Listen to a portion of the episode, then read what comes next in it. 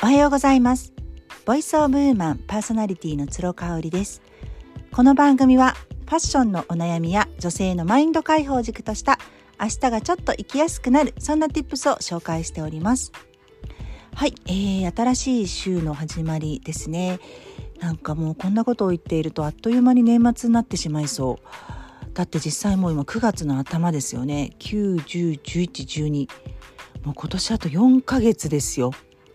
いやーもうびっくりだなっていう感じですけどね、まあ、あと4ヶ月悔いがないように私のね神戸生活もあと半年となりましたのであの充実した半年間を過ごしたいなっていうふうに思っています。さらに意識的に過ごそうかなっていうふうに思っておりましてなんかこう1週間前のことって皆さん思い出せますかね、まあ、食べたものとか思い出せないかもしれないんですけれども1週間前何してたかなとか、まあ、旅行に行ったりとかね何かこうイベントごとがある方はああれって1週間前だったなってすぐ思い出せると思うんですよ。ただ私のように会社勤めをしていなくて家でずっと仕事も家事もしていてっていう感じだと本当にね一日あっという間だし1週間前何してたかなってちょっとすぐには思い出せなかったりするんですよね。まあ、もしかしたら会社勤めの方だってそうかもしれないですよね。同じ通勤,、えーと、通勤ルートをたどり同じ時間に会社に通って同じように会社で仕事をしてっていうのをね1週間前もしていたなって思うとパッと出てこないですよね1週間前まあまあ普通にしてたんじゃない？みたいな感じですよね。やっぱりこのあの意識をせずに過ごしてしまってると本当に時間ってあっという間だしね体験自体が薄まってきちゃうだと思うんですよ。だからこそあのじゃあ何をしたいかっていうともうすぐにできるアクションとしてはやっぱりジャーナリングかなって思ってます。ジャーナリングって書くことですね。あのペンと紙だけあればどこででもできるしあの意識の棚卸しをするっていう感覚でもうやり方本当にシンプルなんですけどね。もうとにかく思ったこと頭に浮かんだことを書き留めていく。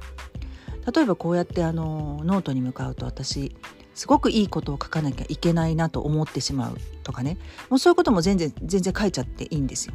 でそこから派生してそれってどうしてなんだっけ？って。あそっかそういえば小学校の国語の先生がすごく厳しくって結構自分の考えを押し付けてきたなとかそういえば夏休みのねあの宿題をしている時に母親があのそうじゃないっていうふうに結構自分の意見を押し付けてあの書き直させてきたなとかね。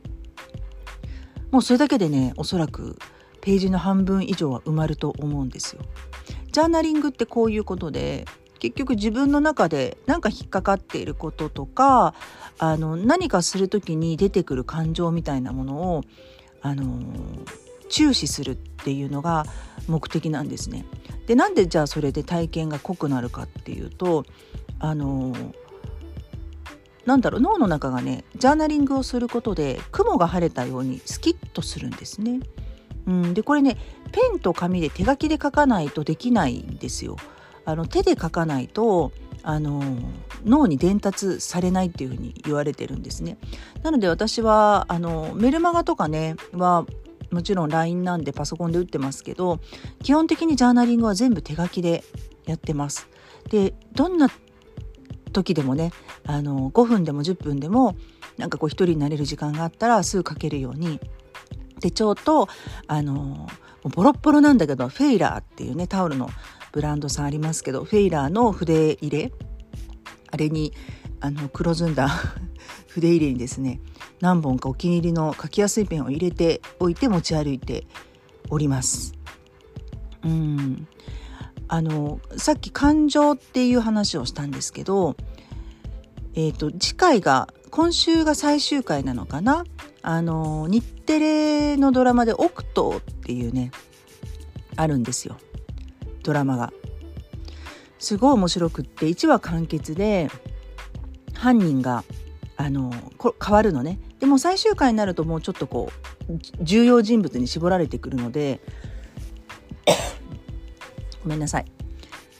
えっ、ー、と犯人コロコロ変わったりしてないんですけど基本的に最初のはもう1話完結でどんどん続くのね。でもう犯人が分かってるんだけど結局殺意がないと殺意が何かっていうのがないと立件できないんですよね警察って。なのでその感情が読めるって言われているあの真野というね警察官があの事情聴取に当たるんですよ。で初めはみんな信じてないのよ。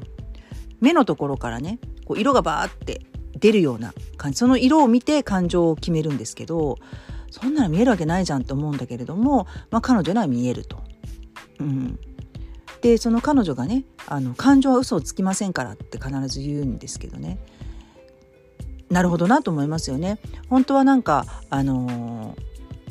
ー、なんだろう悲しいと思ってるのに、えー、それを強がっていったりしても感情はもう悲しいというふうに訴えているのでそれがわかると。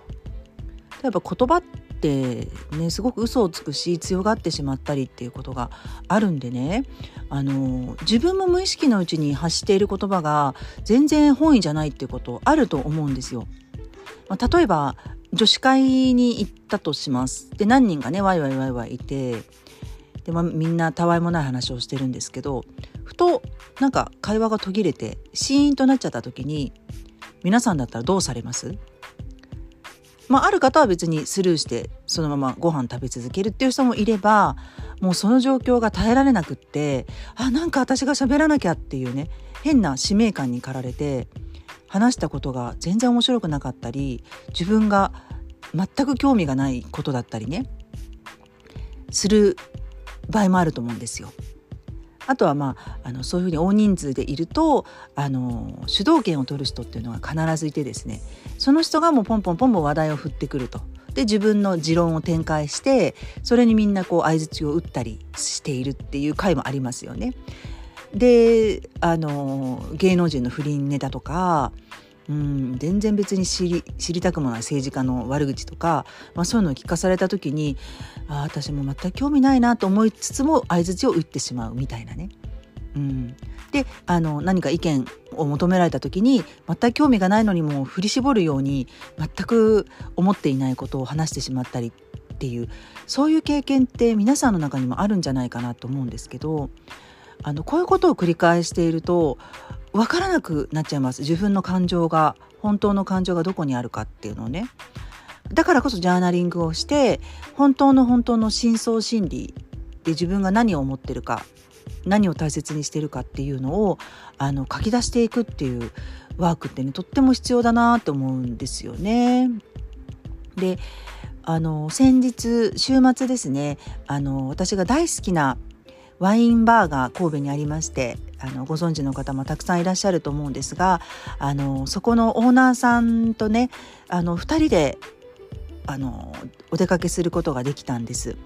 でまあもともと出かけたいねなんて言ってたんですけど私も平日夜は出かけられないし彼女もあの夜はねバーに立たれているしもう朝方までいろんな用事で出かけられていたりとかするのでまあ、行ってみたら時間帯が全く合わないんですよね。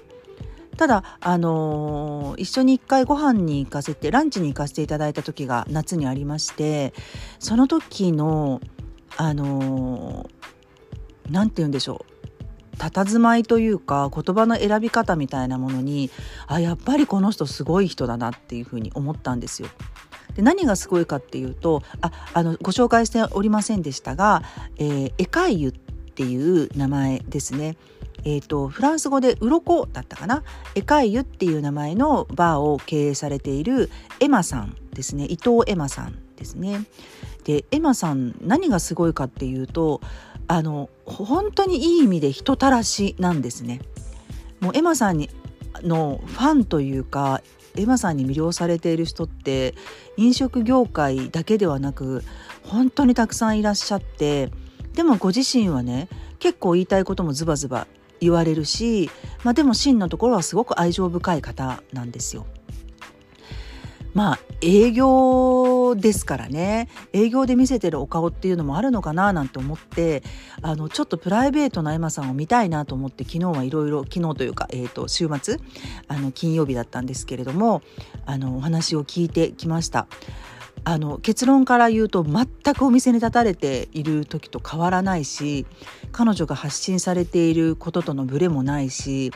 あどうしてこんなにブレない人なんだろうと思うぐらいあの自分の軸がしっかりした人だったんですよね。なのであの話を聞くのが本当に楽しくってで一つ秘密が分かったような気がしたのが彼女が今までのキャリアメイクの中でいろんな職業を体験されてるっていうことですね。まず20代でニュージーランドに単身渡りますと。でその時仕事ももちろん決まっていないしえーと、英語も喋れなかったっていうことなんですけどワーホリで行ったのかな。で、まあ、生活のためにアンティークのあのお皿とかを、えーと日本に輸入するアンティークショップを経営されたりしてたらしいんですよね。でその後、えーと、1回目のご結婚で、えーと、シドニーに移ってシドニーに12年間123年間いらっしゃったっていうことでその時は何をしてたかっていうとネイルサロンをご自宅でされていたそうです。これ私全然知らなくってあのなぜかというとやっぱり今飲食をされているのでいつもね爪も短くされていてあのネイルを塗ってるとこほとんど見たことがなかったんですけれども昨日ふとね私のネイルを褒めてくださって実は私ネイリストだったのよっておっしゃったんですよね。えーってなってびっくりしました。あんまりねそういうご自身のこととかを話されないのであの実はエマさんが行きつけのお店に連れてっていただいたんであのオーナーシェフさんともすごく仲いいんですけどシェフさんもすごいびっくりしてました。えそんなキャリアがあったなんて全然知らなかったよって言っててねなんかねそういうところをこうあの聞かれないと答えないところも私すごく好きなんですよね。なんか自分のキャリアメイクってあのどやさ感を持てるというかねあの言いたくなるじゃないですか。けどあのエマさんの場合はもう全く違うね飲食とは違う仕事をしていたっていうことはもう私この前初めて知ったのでとってもとってもびっくりしましたね。でねなんか本当にあの何て言うのかな気遣いの人でもこっちに気疲れをさせないぐらいさらりと気遣いができる方なんですよね。実はちょっとあの私も行きたいなと思っていたお店がありまして結局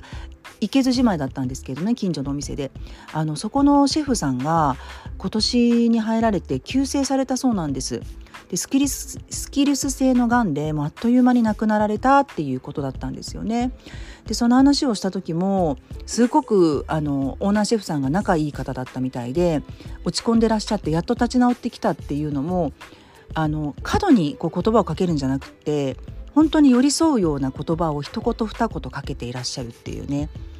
なんかなこの対談にもぜひお呼びしたいなと思います。私がお話しするよりもあの実際のエマさんの言葉を聞いていただいてあの感じるものがあるといいなというふうに思うのでまた機会があったら対談会もあのぜひ実施したいと思いますのでその時はお楽しみにお待ちください。はい、えー、それでは今週もよろしくお願いいたします。最後まで聞いていただいてありがとうございました。それではまた明日。